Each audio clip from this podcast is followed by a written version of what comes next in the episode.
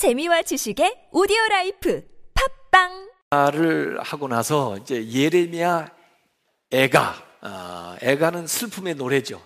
예, 근데 아, 이 예레미야 애가는 아, 마치 그 어, 예, 이 누구 장례식 났을 때 슬픈 어, 노래를 부르잖아요. 아, 그 곡조를 붙여가지고 아, 이제 슬픔을 표현하는데 아, 이 에레미야 예가는 예루살렘의 멸망 한 도시가 망했으니까 죽은 거나 마찬가지죠. 그걸 이 한 도시의 장례식을 치르는 것처럼 그 노래를 부른다 이렇게 생각을 하면 되는 거예요. 근데 사실 어뭐 음, 예레미야만 슬픈 게 아니라 하나님도 그거 보시기에 마음이 짠하시겠죠. 예, 그래서 어, 하나님의 심정을 제가 타이틀에다가 붙여놨어요. 너희들 때문에 나도 슬프다. 예. 여러분이 슬플 때 하나님도 슬퍼하세요. 예. 어, 이, 이 예레미야서를 어, 여러분 읽어보셔서 알지만 예레미야의 말이 마쳤다 하는 게 몇 장에 나옵니까? 예레미야 51장에 예레미야의 말이 마쳤다라고 나와요. 그리고는 예레미야 52장은 마치 부록처럼 붙어 있어요. 예, 근데 예레미야 51장 64절에 예레미야의 말이 이에 끝나니라 해놓고는 52장에는 시드기야가 왕위에 오를 때 나이가 21세라 이러면서 유다의 마지막 왕이 시드기야거든요. 음, 그래서 그 어, 예루살렘 멸망하는 기사를 역사적인 것을 여기다가 기록을 해놨는데 그 예레미야서 52장은 잘 보시면 뭐라고 나와 있냐면 괄호하고 요란기 하 24장 18절부터 25장까지 계속되는 걸로 나와 있어요. 그래서 이 예레미야 52장은 열왕기 하 24장 뒤에부터 25장까지의 그 말씀이 그대로 인용된 것을 알 수가 있을 겁니다. 그래서 실제적인 역사적인 사건을 거기다 갖다 놓으면서 어, 예루살렘이 이렇게 멸망을 했다 하는 것을 어, 가르쳐 주는 거예요. 그래서 예레미야는 예루살렘의 멸망에 대해서 계속 예언을 했는데 결국 52장의 역사적인 사건으로 어, 나타난 거예요. 그러고 나니까 슬프잖아요. 그래서 슬픈 노래를 부르는 게 예레미야 예가예요. 그래서 예레미야 예가의 배경은 예레미야서 52장. 또 역사적으로 보면 어, 열왕기 하 25장이 배경을 이루고 있다. 이렇게 이제 보면 되는 거죠. 그래서 예레미야서의 부록과 같은 역할을 예레미야 예가가 해요. 그래서 예레미야가 썼다 이렇게 이제 봐야 되는 것이고 어, 일종의 그냥 어, 시편에도 보면은 슬픈 노래가 있어요. 근데 그 슬픈 노래가 어, 사실 알고 보면 기도죠, 기도. 하나님한테 울면서 부르는 또 아래는 기도해요. 그 왜 울어요? 어, 좀 봐달라는 거죠. 좀 불쌍히 여겨달라는 거죠. 예? 또, 어, 여기에서 좀, 어, 벗어날 수 있게 해달라. 이런, 어, 이제 그 기도, 슬픔이 담겨 있는 겁니다. 그래서 예레미야 1장 1절에 보면 슬프다 이 성이요. 예, 그 성이 망한 것을 애도하는 거니까. 전에는, 전에는 그리고 이제는 하고 비교하는 거예요. 전에는 사람들이 많더니 이제는 어찌 그리 적막하게 앉았는고 전에는 열국 중에 크던 자가 이제는 과부같이 되었고 전에는 열방 중에 공주였던 자가 이제는 강제 노동을 하는 자가 되었도다 하면서 슬프다 슬프다 슬프다 그래요. 그래서 1장 시작할 때도 1절에 슬프다. 2장도 시작할 때 1절에 슬프다. 4장도 시작할 때 1절에 슬프다 하고 시작하니까 슬픈 노래인 게 사실이죠. 3장 예, 48절에는 이런 말도 나와요. 딸 내 백성의 파멸로 말미암아 내 눈에서는 눈물이 뭐처럼 흘러요? 시내처럼 흐르도다. 줄줄줄줄. 아, 뭐 그래 본 적 있으신지 모르겠어요. 그래서 이 슬픔의 노래를 어, 부르고 있습니다. 그래서 역사적으로 보면 주전 587년 예루살렘 멸망 사건과 밀접하게 연관되어 있는 어, 그런 이야기예요. 그래서 한 도시가 망한 그 도시의 장례식 노래이면서 또 어찌 보면은 죄, 자기들의 죄에 대한 슬픔의 노래예요. 네. 그래서 어, 이 죄의 값이 얼마나 큰가 하는 것들을 어, 여기 얘기하는 거죠. 사실 어, 슬퍼하는 거요 그렇게 나쁜 게 아니에요. 장례식에 가서 우는 거 자꾸 말리지 마세요. 울어야 돼요. 예? 울어야 돼. 울어야 그 다음에 회복이 되죠. 예도하는 기간이 필요해요. 돌아가셨는데 부모가 돌아가시는데 안 우는 게 정상이에요? 우는 게 정상이지. 근데 운다고 자꾸 나무래지 마시라고요. 물론 믿음이 없어서 그런 건 아니에요. 천국 가셨어도 같이 지내다가 돌아가셔 보세요. 얼마나 섭섭해요. 또 얼마나 아쉬워요. 또 얼마나 후회가 되는 게 많겠어요. 어, 우는 거예요. 애도 기간을 어, 지내야 돼요. 그래서 힘들 때는 또 좀 슬플 때는 우세요. 예.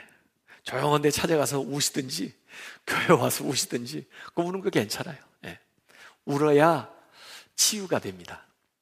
또 울어야 그 다음에 다시 예, 그 어, 위로를 받을 수가 있는 거예요. 그래서 여기 예레미야 예가에는 죄에 대해서 애통해하면서 이 죄의 결과가 얼마나 치명적인가 하는 것을 뼈저리게 느끼면서 우는 거예요. 네.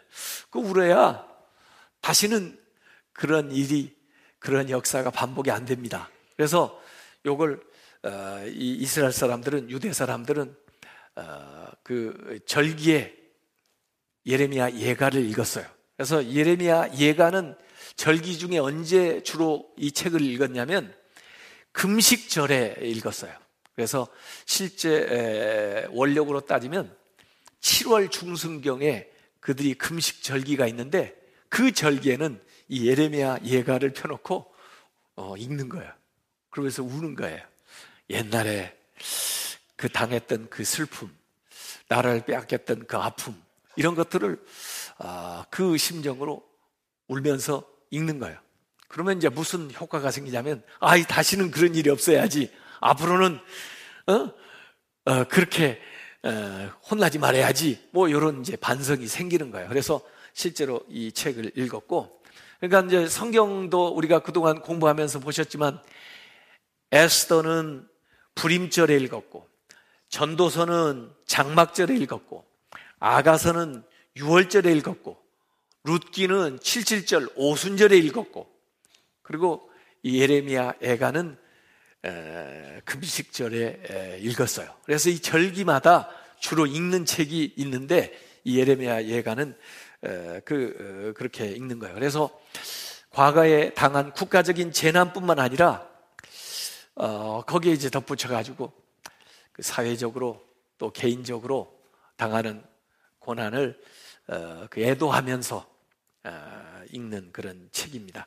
그래서 기독교 원력에 따르면 아마 고난 주간에 읽어도 좋은 책이에요. 네, 고난 주간에 우리가 아 우리의 죄의 결과가 무엇인가 예수 그리스도의 십자가를 생각을 하면서 하나님 앞에 이제 자신을 성찰하고 자기의 죄를 깨닫고 슬퍼하는 것으로 이 책을 읽어도 어, 되겠습니다.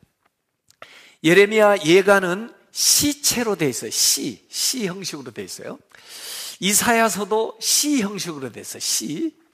근데 이제 시편은 주로 다 시로 돼서 잘 알겠는데 그 시편에도 보면은 이 히브리 알파벳 순서에 따라서 어, 시첫 글자를 이렇게 시작해 가지고 어, 시를 만드는 그런 형식이 있어요.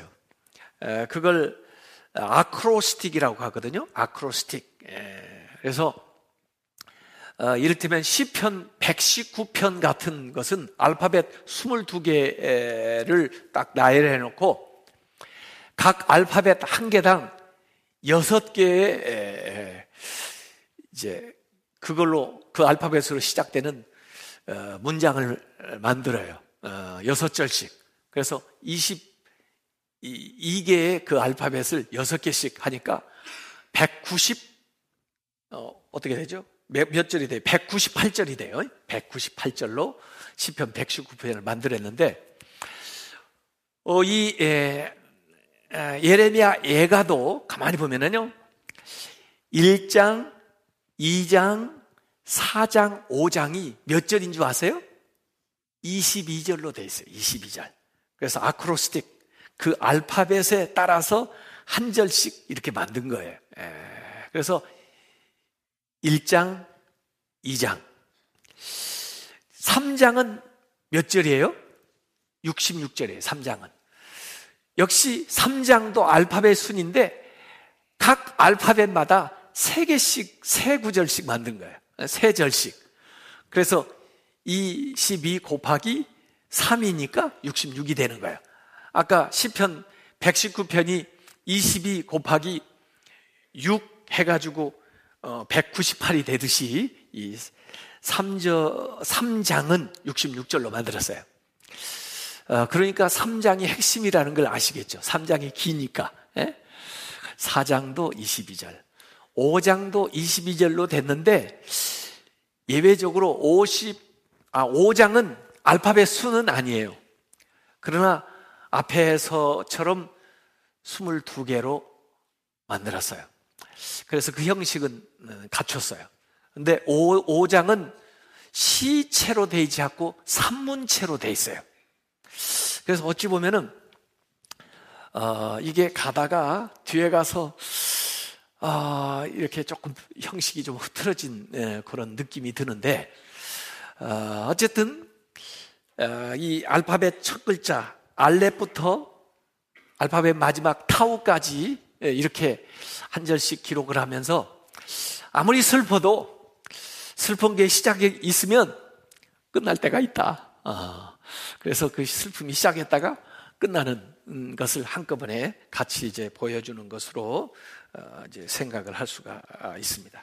그래서 이 예레미야 예가는 고난을 받은 그 이유에 대해서 설명을 해주고 고난에서 벗어나는 길을 가르쳐 주고 또 서로 같이 고난을 당하고 있는 공동체 안에서 위로해 주는 그래서 하나님 앞에 예배하면서 어, 그 어, 위로받는 그런 내용들이 거기에 나와 있습니다. 그래서 하나님이 참 그들이 잘못했기 때문에 진노하셔가지고 어, 징계를 받기는 했는데 그래도 그걸 깨닫고 뉘우치면서 슬퍼하면서 회개하면 그 슬픔 가운데에도 소망이 있다. 아, 그런 내용이 거기에 나와 있어요. 그래서 3장 핵심적인 그 중심 그 장을 보면은 죄를 인정하고 하나님께 나아가는 거예요. 그래서 하나님은 신실하시니까 우리가 이렇게 슬퍼하면서 뉘우치면은 하나님께서 우리를 어, 이제 용서해 주시고 또 우리에게 자비를 베풀어 주신다. 그런 대목들이 나와요. 3장 22절, 23절에 보면 여호와의 인자와 긍휼이 무궁하심으로 우리가 진멸되지 아니함입니다. 예, 하나님이 진노했다 할지라도 그래도 하나님이 인자하시기 때문에 긍휼이 많으시기 때문에 우리가 사실 더 혼나야 되는데 하나님이 우리를 그래도 도와주셨다. 근데 그 인자와 긍휼이 아침마다 새로우니 주의 성실함이 크시도 있어보이다. 이렇게 이 얘기를 하는 거예요. 그래서 회복될 날이 있다 하는 것을 여기 내비치는 거죠. 또 3장 32절에도 보면 그가 비록 근심하게 하시나 우리가 어려움 당해서 근심하게 되었으나 그의 풍부한 인자하심에 따라 긍휼이 여기실 것임이라. 또 3장 33절에 보면 주께서 인생으로 고생하게 하시며 근심하게 하신 것이 누구의 본심이 아니에요? 하나님의 본심이 아니시로다. 하나님 마음이 어, 꼭 우리를 미워가지고 어, 그냥 우리를 혼내주려고만 하는 게 아니고 우리를 뭔가 어, 참 다른 계획을 가지고 또 긍휼히 여기시면서 하시는 거다 이거죠. 3장 40절에도 보면 우리가 스스로 우리의 행위들을 조사하고 잘 살펴서 여호와께로 돌아가자 이런 얘기하고 41절에도 우리의 마음과 손을 아울러 하늘에 계신 하나님께 들자 아, 이런 아, 이제 이야기들이 나옵니다.